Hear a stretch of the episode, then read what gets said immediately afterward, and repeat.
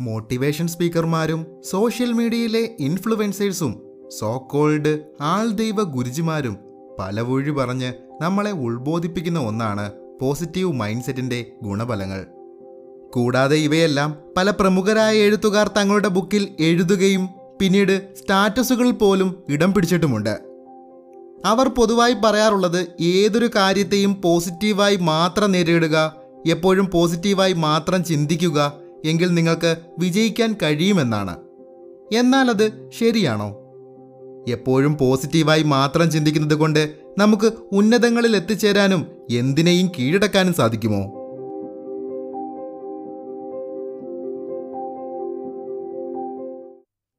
Positive തിങ്കിങ്ങിനെ പറ്റി പറയുന്ന എല്ലാ ആളുകളുടെയും ഒരു വാദമാണ് മൈൻഡ് അഥവാ മനസ്സിന് വലിയ കാര്യങ്ങൾ ചെയ്യാനുള്ള ശേഷിയുണ്ടെന്ന്. സത്യത്തിൽ എന്താണ് മനസ്സ്? നമ്മൾ മനുഷ്യരുടെ ശരീരം കീറി മുറിച്ച് പരിശോധിച്ചാൽ നമുക്ക് തലച്ചോറ് കാണാം രക്തം പമ്പ് ചെയ്യുന്ന ഹൃദയം കാണാം പലതരം ഹോർമോണുകളും രസങ്ങളും ഉണ്ടാക്കുന്ന ലിവറും ശുദ്ധീകരണ പ്രവർത്തികൾ ചെയ്യുന്ന വൃക്കയും അന്നനാളവും ചെറുകുടലും വൻകുടലും മറ്റുമെല്ലാം കാണാൻ സാധിക്കും. എന്നാൽ മനസ്സെന്നൊരു അവയവം കാണാൻ സാധിക്കില്ല. അപ്പോൾ എന്താണ് ഈ മനസ്സ്? സത്യത്തിൽ മനസ്സെന്നത് നമ്മുടെ ബ്രെയിൻ ഉണ്ടാക്കുന്ന ഒരു ഇല്യൂഷനാണ്. അതായത് അതൊരിക്കലും ഒരു റിയാലിറ്റി അല്ല. ഒന്നുകൂടെ വിശദമായി പറയുകയാണെങ്കിൽ മാനസികമായി വിഷമം അനുഭവിക്കുന്ന ഒരു വ്യക്തിക്ക് അല്ലെങ്കിൽ ഡിപ്രഷന്റെ സിവിയർ സ്റ്റേജിലുള്ള ഒരു വ്യക്തിക്ക് ഡോക്ടർ കൊടുക്കുന്ന മരുന്ന് നേരെ ചെന്ന് പ്രവർത്തിക്കുന്നത് തലച്ചോറിലാണ്. എന്നുവെച്ചാൽ ബ്രെയിനിനെ സ്വാധീനിച്ചാൽ നമുക്ക് മനസ്സിനെയും സ്വാധീനിക്കാൻ സാധിക്കുമെന്ന്.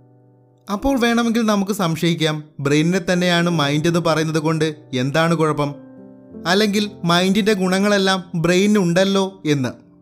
പക്ഷേ മനുഷ്യന്റെ ബ്രെയിൻ ചെയ്യുന്ന എല്ലാ കാര്യങ്ങളും ഓൾറെഡി പ്രൂവണാണ്. അതിലെ ന്യൂറോണുകളുടെ ഇലക്ട്രോണിക്കൽ ആക്ടിവിറ്റിയാണ് നമ്മുടെ ചിന്തകൾ. പക്ഷേ ഈ പോസിറ്റീവ് തിങ്കിങ്ങിനെ പറ്റി പറയുന്ന ആളുകൾ പറയുന്നത് നമ്മുടെ മനസ്സിന് നമ്മുടെ അവയവങ്ങൾ ഡീൽ ചെയ്യാൻ പറ്റാത്ത കാര്യങ്ങൾ ചെയ്യാൻ സാധിക്കുമെന്നാണ്.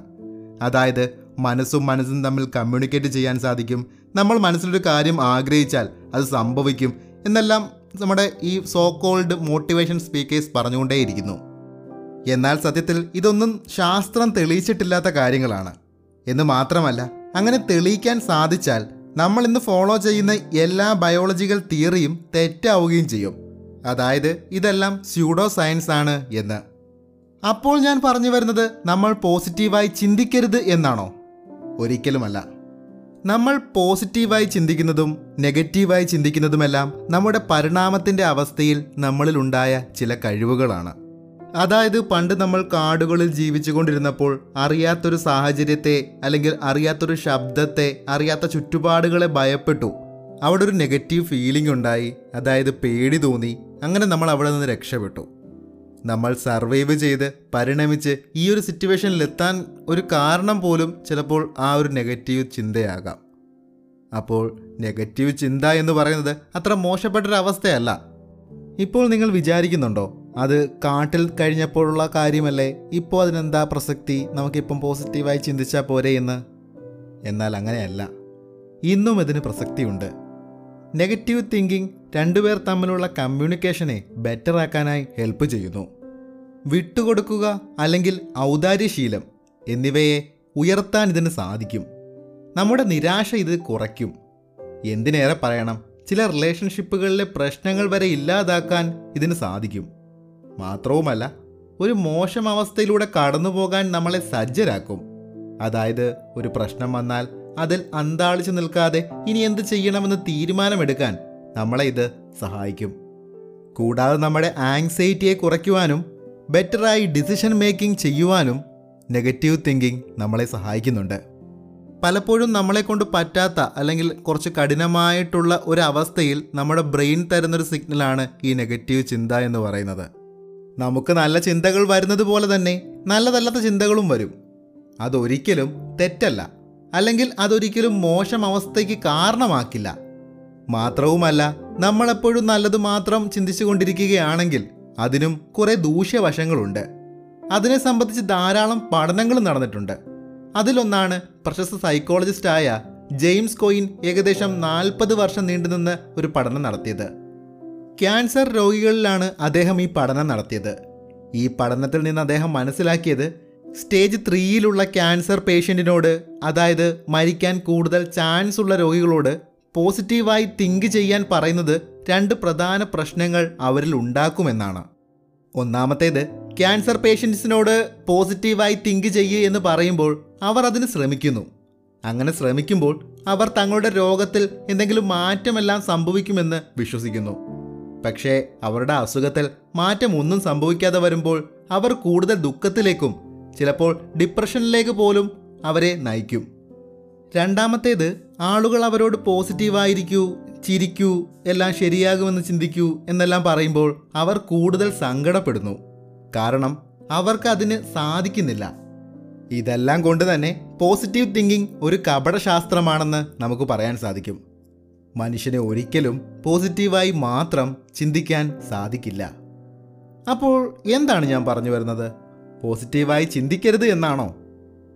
പലരും പറയും നമ്മളൊരു കാര്യം ആഗ്രഹിച്ചാൽ പ്രപഞ്ചം തന്നെ നമ്മുടെ ആഗ്രഹം സ്വാധിക്കാനായി നമ്മുടെ കൂടെ നിൽക്കും. അതുകൊണ്ട് പോസിറ്റീവായി മാത്രം ചിന്തിക്കൂ എന്ന്.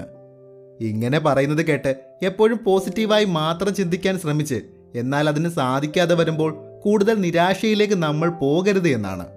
നമുക്ക് ജീവിതത്തിൽ എപ്പോഴും നല്ലത് മാത്രമായിരിക്കില്ല സംഭവിക്കുക. മോശം അവസ്ഥയിലൂടെയും നമ്മൾ കടന്നു പോകേണ്ടി വരും. ആ സമയത്ത് നമുക്കതിന് സാധിക്കാതെ വന്ന് നമ്മൾ തളർന്നു വീഴാൻ ഒരിക്കലും പാടില്ല. പോസിറ്റീവായും നെഗറ്റീവായും ചിന്തിക്കുക. നെഗറ്റീവ് സംഭവിച്ചാൽ എന്ത് ചെയ്യണമെന്ന് നമ്മൾ തീരുമാനിക്കുക. എന്നിട്ട് പോസിറ്റീവായ കാര്യങ്ങൾ സംഭവിക്കാനുള്ള കാര്യങ്ങൾ നമ്മൾ ചെയ്യുക. അതായത് ആക്ഷൻസ് എടുക്കുക. ഇങ്ങനെ ബിഹേവ് ചെയ്യുന്നതിനെ റാഷണൽ ബിഹേവിംഗ് എന്ന് പറയുന്നു. അതായത് യുക്തിഭദ്രമായിട്ടുള്ള പ്രവർത്തനം. എന്നാൽ നമുക്കൊരിക്കലും എപ്പോഴും യുക്തിഭദ്രമായി ജീവിക്കാൻ സാധിക്കണമെന്നുമില്ല. ഉദാഹരണത്തിന് പ്രേമത്തിലൊരിക്കലും നമുക്ക് യുക്തിഭദ്രമായി ചിന്തിക്കാൻ സാധിക്കില്ല. എങ്കിലും പരമാവധി നമ്മൾ റാഷണൽ ആവാൻ ശ്രമിക്കുക. അങ്ങനെ റാഷണലായി ചിന്തിക്കുവാനുള്ള ഒരു ആറ് പോയിന്റ് കൂടി പറഞ്ഞ് ഈ പോഡ്കാസ്റ്റ് നമുക്ക് അവസാനിപ്പിക്കാം. ഒന്ന് നമ്മളെ മനസ്സിലാക്കുക. നമ്മുടെ പോരായ്മകളെയും നമ്മുടെ മേന്മകളെയും നമ്മൾ തന്നെ മനസ്സിലാക്കുക. രണ്ടാമതായി പ്രവർത്തിക്കുന്നതിന് മുമ്പ് ചിന്തിക്കുക. മൂന്നാമതായി നമ്മുടെ ഇമോഷൻസിനെ പ്രകടിപ്പിക്കുന്നതിന് മുമ്പ് അതിനെ വിലയിരുത്തുക.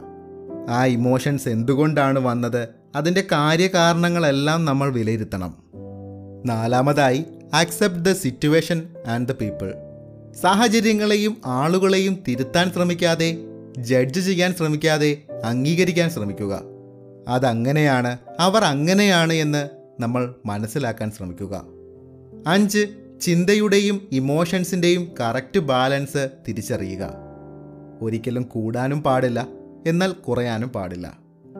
ആറാമതായി മുകളിൽ പറഞ്ഞ അഞ്ച് കാര്യങ്ങളും ഓരോ ദിവസവും കൂടുതൽ കൂടുതൽ ബെറ്ററായി ജീവിതത്തിൽ പ്രാവർത്തികമാക്കാൻ ശ്രമിക്കുക. This is Shamla signing out from ജൻഷുബ mention